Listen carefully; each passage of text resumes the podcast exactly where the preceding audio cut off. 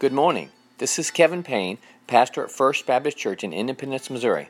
Welcome to our podcast. What you're about to hear is a portion of our worship services that began last Sunday morning at 10:30. Every week we gather and sing praises to the living God and hear teachings from his word found in scripture. We hope you enjoy the message. If you'd like to hear more, there are more here on the podcast, or you could come and worship with us. Our Bible studies begin at 9 o'clock on Sunday mornings, and our worship begins at 10.30. We're located in Independence, Missouri, 500 West Truman Road. Why don't you come and worship with us?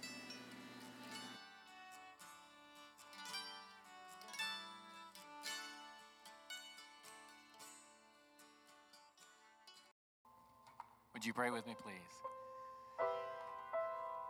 Father, we gather today to worship you. We are afraid of what we hear in the news. We pray, Father, for guidance for our leaders, our medical professionals. Help us in this crisis. Comfort those families who have lost loved ones. Heal the sick. As always, Father, watching the news just shows us that we need you. We need you, Father. Work on our lives. Teach us from our word and give us faith and hope.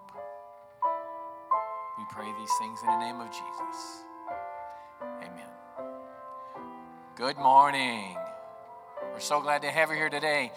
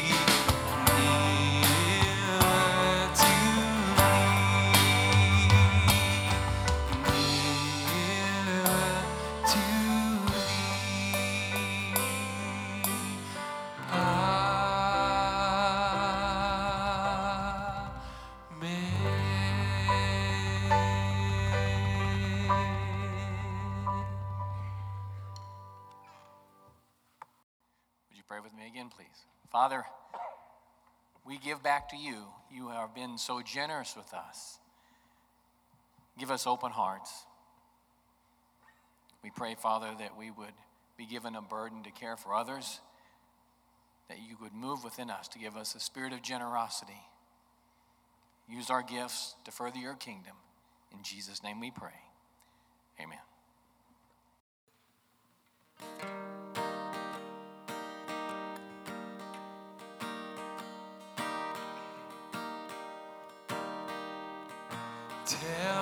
The story of Jesus, write on my heart every word. Tell me the story most precious, sweetest that ever was heard. Tell how the angels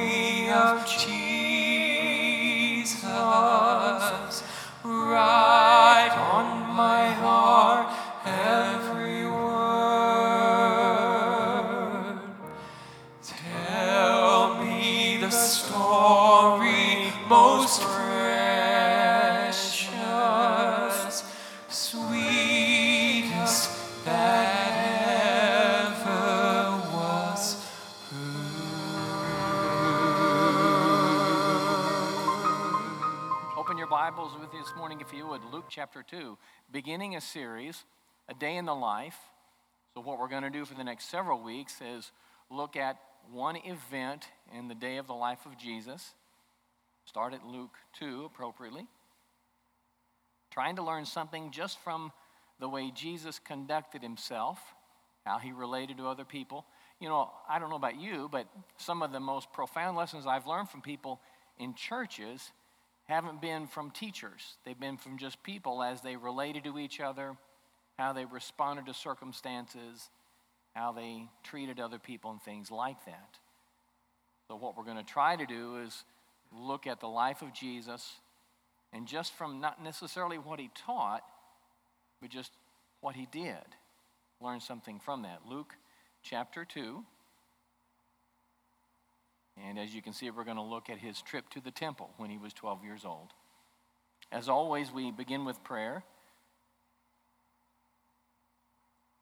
coronavirus, election,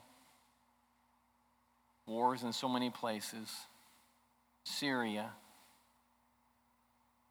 the sex trade, troubles in families.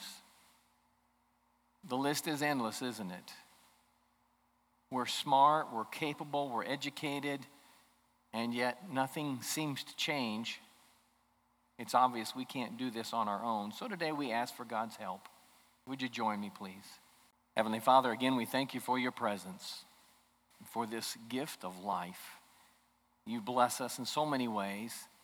When we count our blessings, the list is long. Even in hard times, you bless us. You give us memories of the past, hope for the future, and you give us this life we have in Jesus. Thank you, Father. We receive your gifts.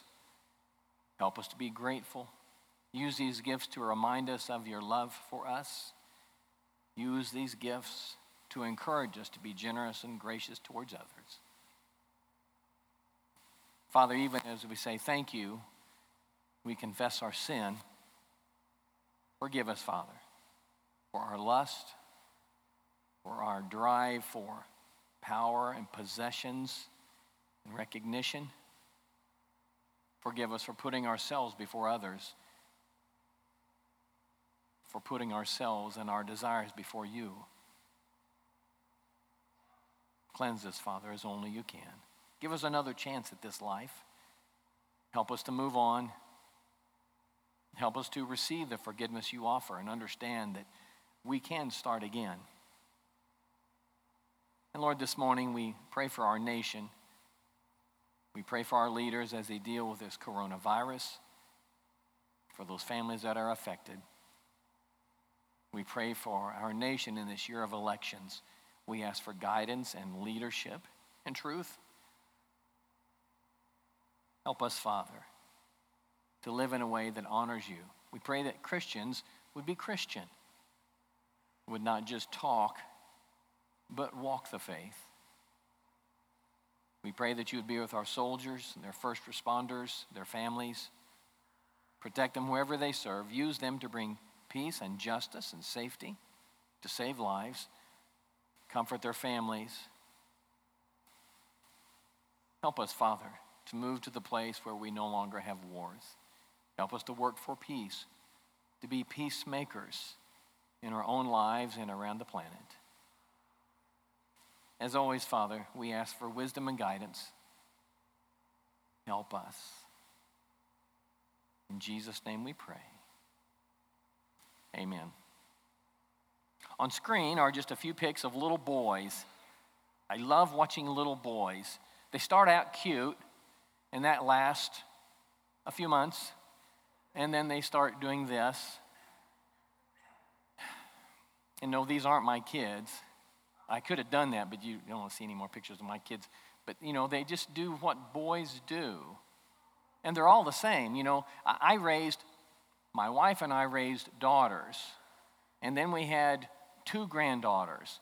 And we thought we had this thing figured out. And then Henry came along and showed us an entirely different world, a way of relating to the world that was at the same time sweet and funny and violent and destructive. And we're still dealing with that four year old, sweet and violent and destructive and compassionate and all that mix. And that is boys, isn't it? And men. We're different than females, neither better nor worse, just different.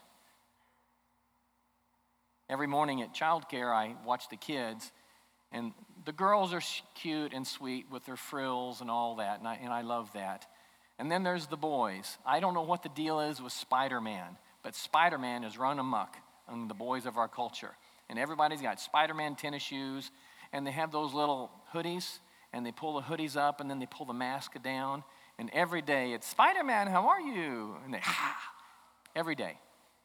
And I know they'll grow up someday, and they'll become Ninja Turtles, or who knows. Boys have always been boys, they're different. Have you ever wondered about the boy Jesus? I mean, we talk about Jesus often, Son of God, Savior, Messiah, the living Word. How about Jesus, the little boy? You know, he was one. He wasn't born Jesus, Savior. He was born Jesus, infant. And then he grew up. The Bible says he was just like us in every way. So everything you can imagine goes on with little boys, ancient cultures and new, went on with Jesus. I think that probably at one point, Mary and Joseph realized that Jesus was, well, he was just like all the other kids in the street, a boy. Follow along with me if you would in Luke chapter 2. I'll begin verse 41 and read through that chapter. A day in the life of a little boy named Jesus. Verse 42, 41. And his parents used to go to Jerusalem every year at the feast of the Passover. And when he became 12, they went up there according to the custom of the feast. And as they were there returning, after spending the full number of days, the boy Jesus stayed behind in Jerusalem, and his parents were unaware of it, but supposed him to be in the caravan and went on a day's journey. And they began looking for him among their relatives and acquaintances. When they did not find him, they returned to Jerusalem looking for him. And it came about that after three days they found him in the temple, sitting in the midst of the teachers, both listening to and them, and asking them questions. And all who heard him were amazed at his understanding and his answers.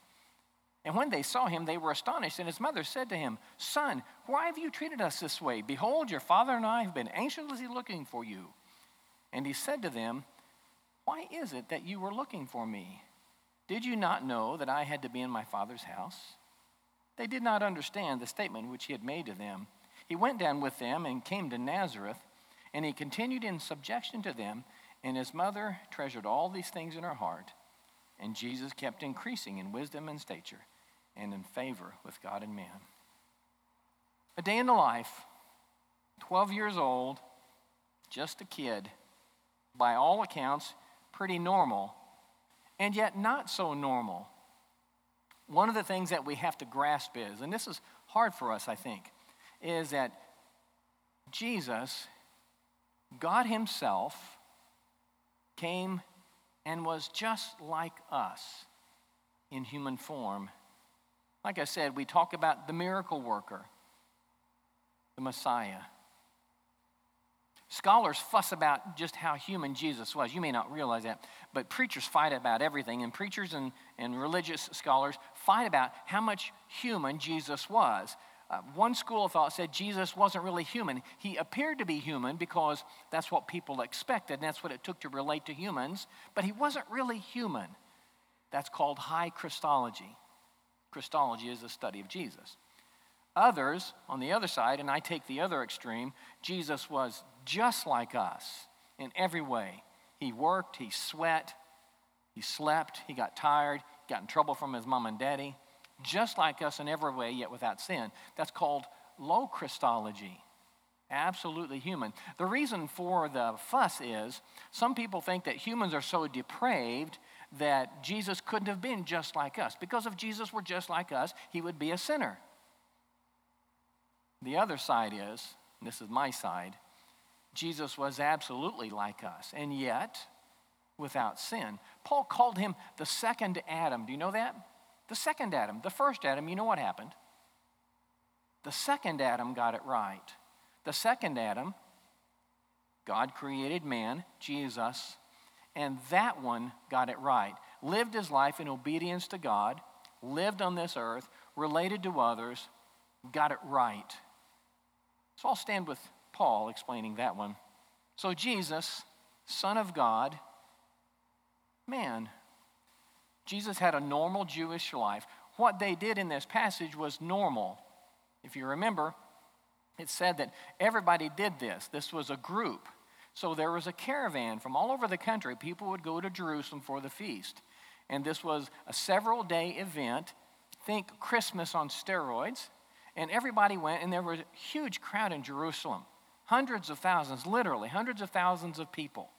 It swelled from a population typically 30 to 50,000 to well over 250,000 for that week. So this was a huge crowd of people. No Johnny on the spot. So this was a, this was a bizarre thing, right? Jesus was there, taken, he had been there every year more than likely, was a big deal. They traveled in a caravan, they stayed the week, and they went home. This is just the way it was. Jesus growing up, he looked forward to this every year. His parents were normal parents. They knew their kid was bright because we all think our kids are bright, at least a little bit above average, right? No one ever thinks their kid's an idiot. We say it, but we don't really believe it. We have this hope that our kids are intelligent. Jesus' parents knew that Jesus was special. They remember the stories, they remember the appearance of the angels and the voices. But so far, Jesus was nothing more than kind of a bookish little boy, just a kid, pretty normal. By the time he was 12, even though he was normal, there was something distinctive about Jesus. He was beginning to come on. You know, at 12 years old, kids begin to form their personalities. You see it earlier, of course, but by the time they're 12, you know, sixth grade and seventh grade, their real personas begin to develop. Jesus was bookish to an extreme. Good kid, played in the street, wanted to help dad in the carpentry shop, and yet learned to read fussed with the preachers, liked to talk and think about God. I imagine him asking mom and dad all these things about God in the scriptures and all those kinds of things. And, and I remember, like my parents did, why don't you go talk to the preacher? And they would make me go do that because I would ask them questions. And, uh, and I imagine that Jesus' parents had those conversations often. Why don't you go talk to the rabbi? And of course he would because he wanted to do that. So he was normal, but had some peculiar characteristics. Normal. God in the flesh. Scholars call this the incarnation, the act by which the second person of the Trinity, God the Son, took on a human form. So you're familiar with the Trinity God the Father, God the Son, God the Holy Spirit. So Jesus, God the Son, took on human flesh. It's called the incarnation. And we often don't talk about it, but, but this was a, was a huge deal. You know, we talk about the birth of Jesus, the miraculous conception. It was a big deal. But the incarnation, we just barely touch what that really was. The incarnation was huge. First of all, you remember the passages a miraculous conception, virgin birth, really happened. Some people have trouble with this. I, you know, I, I wonder about Christians sometimes who deny the virgin birth or say it couldn't have happened. You know, the test is can we do it? And if we can't do it, well, then it can't be done, right? Really? Is it possible for God to do something that we can't do? Well, of course it is. He's God. I don't get hung up on the miracle of the virgin birth. We fuss about why and how and all those kinds of things.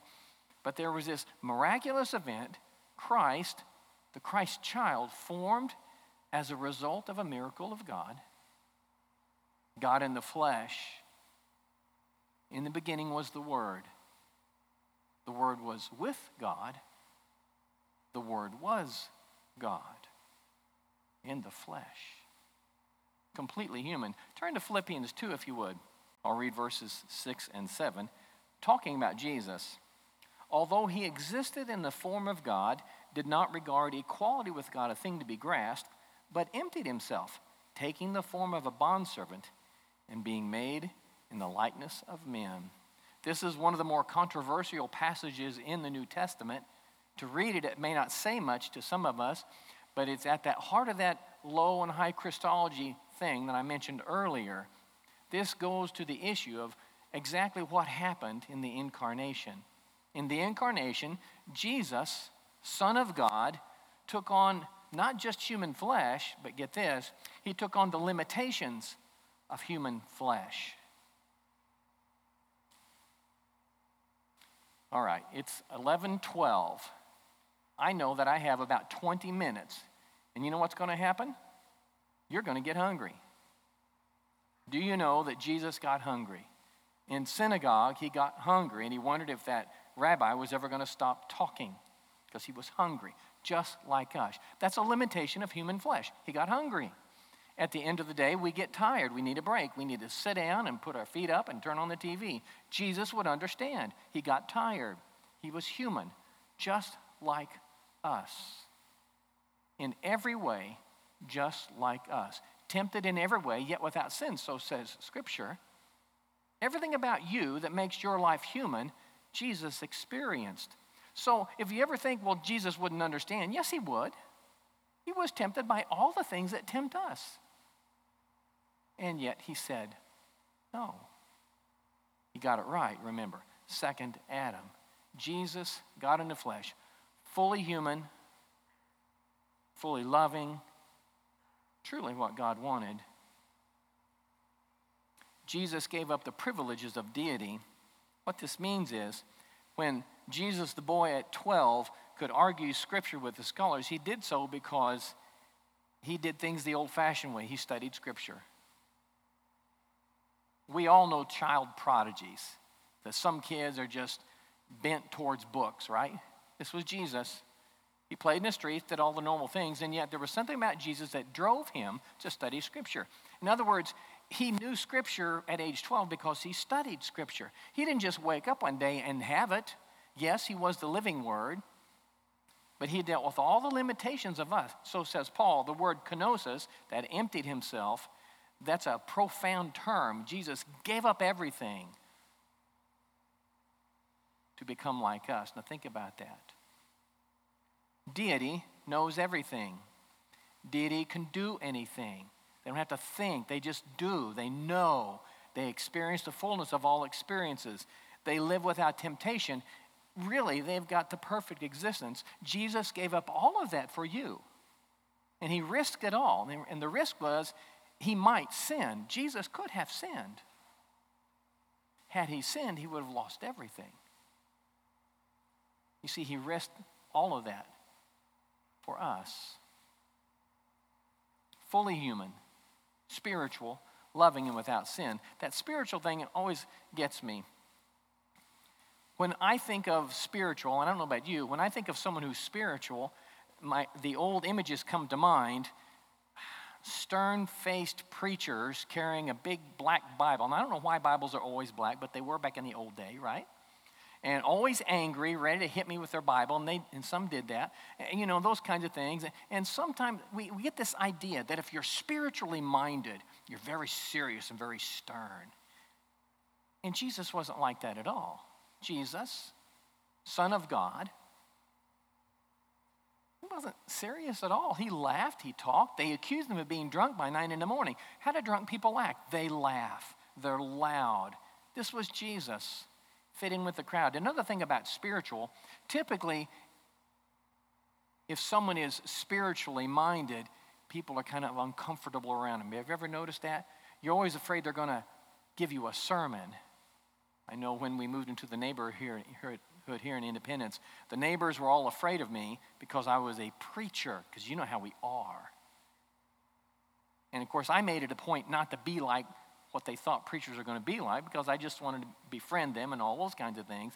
And it was a long time before they would just come up and talk to me because you know how preachers are. We might just pull out a sermon and shoot them. And get our God gun out and go to, go to it. You know, that's how preachers are. And we have this idea that, that spiritual people aren't very friendly and you can't really just chat with them and have a good time. And Jesus showed us that wasn't true. You can be truly spiritual and absolutely normal. Jesus was surrounded everywhere he went.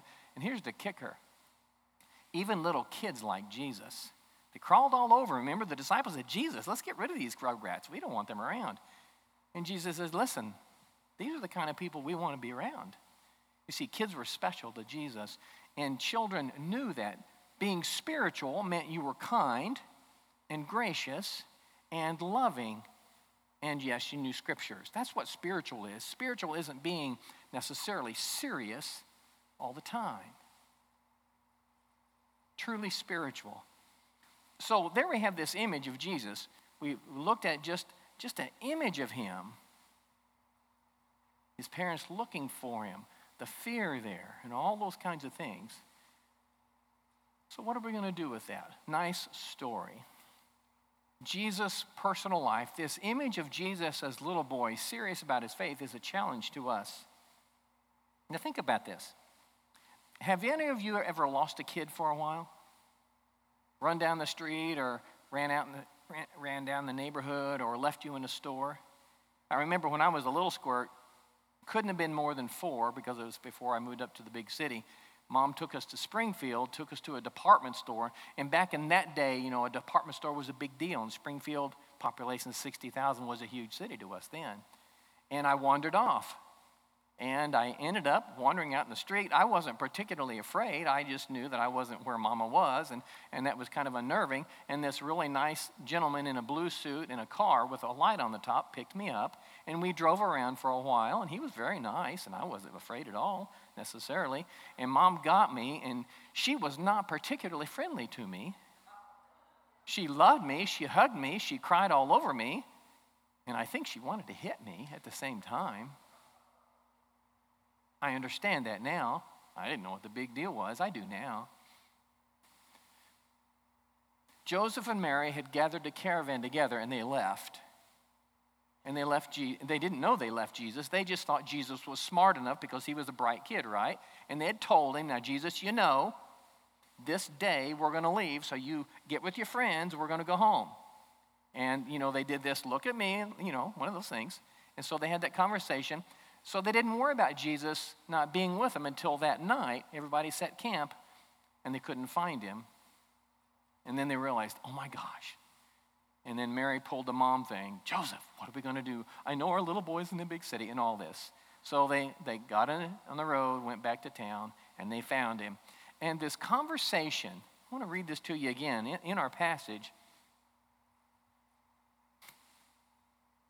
At verse 48. And when they saw him, they were astonished. And his mother said to him, Son, why have you treated us this way? Behold, your father and I have been anxiously looking for you. That is a really nice version, I think, of what really happened. I imagine Joseph going, Jesus, what the heck? And mom grabbing him, shaking, I love you. You know, all those things. And, you know, these are, these are just human families. And their little boy had been gone and they found him. And this was, this was a huge deal. Now, I don't know what to say about the rabbis who kept him there for three days and they didn't look for mom and dad. I don't know what to think about those. You know, doesn't Im- impress me at all with their intellect. But I do know that sometimes guys don't really have a clue when it comes to kids, right? And the stereotype fits there. But they found Jesus. Everything was good. And Jesus came up with this understanding uh, why, what's the big deal? I'm in my Father's house. And we began to see that at age 12, Jesus not only studied Scripture, understood Scripture, he knew the prophecies of Scripture about Messiah. He read Isaiah 53 just like you. He read Psalm 22 just like you. All the passages about Messiah he read and he interpreted them just like he was taught. And he understood that that Messiah in Isaiah 53 was him. Now, he didn't understand everything fully at age 12, but he knew that, that he was that Messiah, whatever that meant. So when the 12 year old was fussing about Scripture with the scholars, he wasn't just fussing because he liked to argue with scholars. He was really trying to figure out his path in life. Remember, Jesus gave up the all knowing part of deity when he became human. So he had to figure this out. So at age 12, he knew Scripture and he was beginning to find his path. Now, interestingly enough, he went back home with his family, if you would. Look at verse 51. And Jesus went down with them and came to Nazareth, and he continued in subjection to them. And his mother treasured all these things in her heart. So Jesus knew something was special. They had this event, and he went home. Just like before. The 12 year old that had had that really bizarre experience in the big city went home and got back to normal life. Probably next year he went back to Jerusalem and they remembered him. And probably year after that and a year after that. You see, nothing really changed because Jesus he just lived his life and he didn't have it all figured out. You know, we, we think he did when he was 12. He didn't. He was getting it. But it took him years to figure out his place in life. Does that sound familiar to you? I didn't just wake up one day and say, oh, you know, God wants me to be a preacher. Would have made my daddy happy, not my mama. She wanted to be a music director, you know, and uh, all those kinds of things. It took me years to find out what God wanted me to do. Some of you are still struggling. I get it. It's not easy. And in every situation, I have to ask myself, what, what, I know what the scripture says, but I'm not sure how I'm supposed to act. How am I supposed to think here? How am I supposed to do? You're normal. Just like Jesus. You got to figure it out. You got to talk to people. You got to study scripture. You got to trust that God will lead you. Just like Jesus. The challenge for us is to be like Jesus and to follow his lead. And do not be conformed to this world, but be transformed by the renewing of your mind, so that you may prove what the will of God is, that which is good and acceptable and perfect. Jesus was spiritually oriented, meaning he tested his life against God's leadership. He tested his thoughts and attitudes by Scripture he learned that how other people acted and thought and felt may not necessarily be what God wanted for him.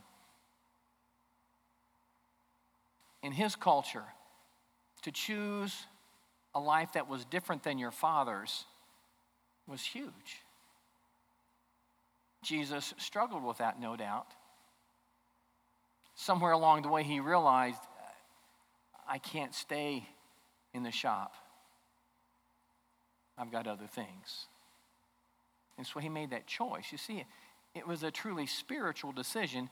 It wasn't because of money or fame. That kind of thing for preachers didn't happen for a long time. But he followed God's lead. Spiritual oriented means you consider God's lead in all instances before you act and before you talk.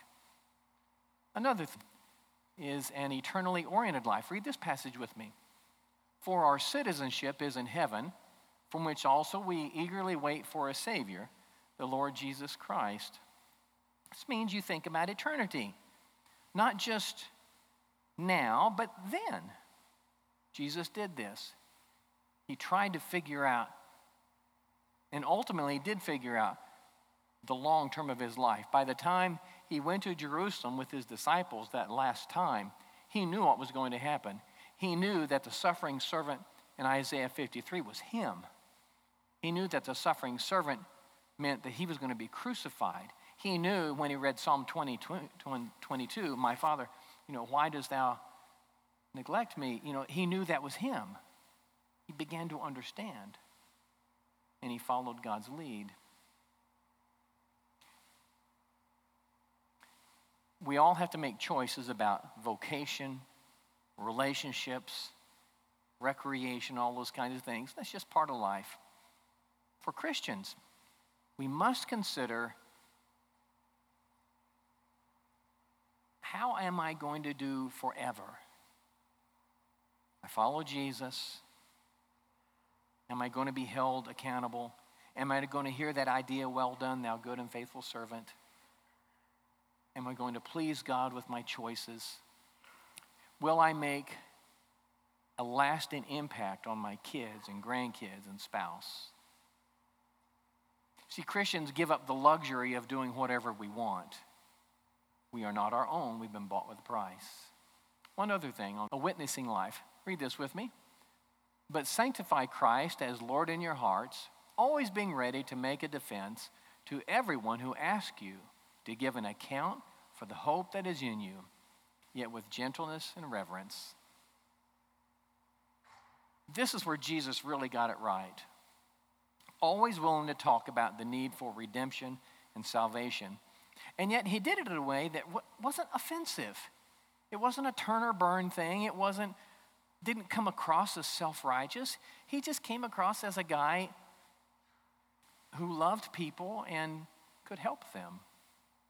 You see, that's our goal not to force Jesus down people's throats, not to scare them necessarily, but just to love them and guide them to faith in Jesus. That means sometimes you bring up the issue of salvation in certain conversations. Not in every conversation. You have to wait for the right time. You have to be willing to bring up spiritual issues when they come up and don't shy from them. At the very least, you should be willing to say what you think as Christian and why. Never be afraid to share your faith in Jesus. I've learned the hard way that sometimes people really are hungry. And if you don't give them something, they'll find something else. Witnessing life. Jesus was just a little boy, and he turned out good. On screen is one more picture. Look at this. I don't know if you can read that. They wanted the same haircut so the teachers wouldn't be able to tell them apart. Now, how funny is that? And you've seen that, haven't you? Kids and grandkids, they don't even know what they're supposed to fight about. Of course, they're not, but we do. You know, sometimes if we look at little boys, we can learn tremendous lessons in life. I was watching Nate's kids earlier today. Nate entertained the praise team today with his kids, and they were being kids. And I don't, he probably didn't think as near as funny as we did. But I looked down, and his two little boys were fussing and screaming and fighting and hugging each other at the same time and smearing their snot all over each other, just doing what little boys do. And I thought, you know, that's a great picture of the way we're supposed to be. We differ, we struggle, and we love anyway. And isn't that what God wants us to do? You will always have differences with people, but He wants you to love anyway. And Jesus did that. He struggled against people, but He loved them anyway and died on the cross. He lived a life of faith, absolutely sincere, kind, and obedient to God. That's the life we want given to God. Nate's going to come and lead us in a closing hymn of invitation. Let me challenge you to look at the life of Jesus and learn from that little boy. Grow in the faith and follow him. Would you stand with me as Nate leads us?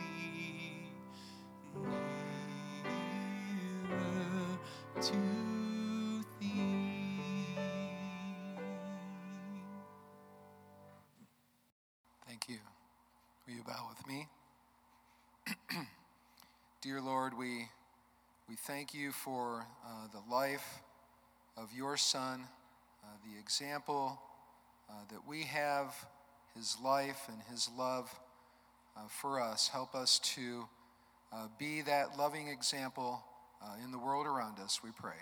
In Jesus' name, amen.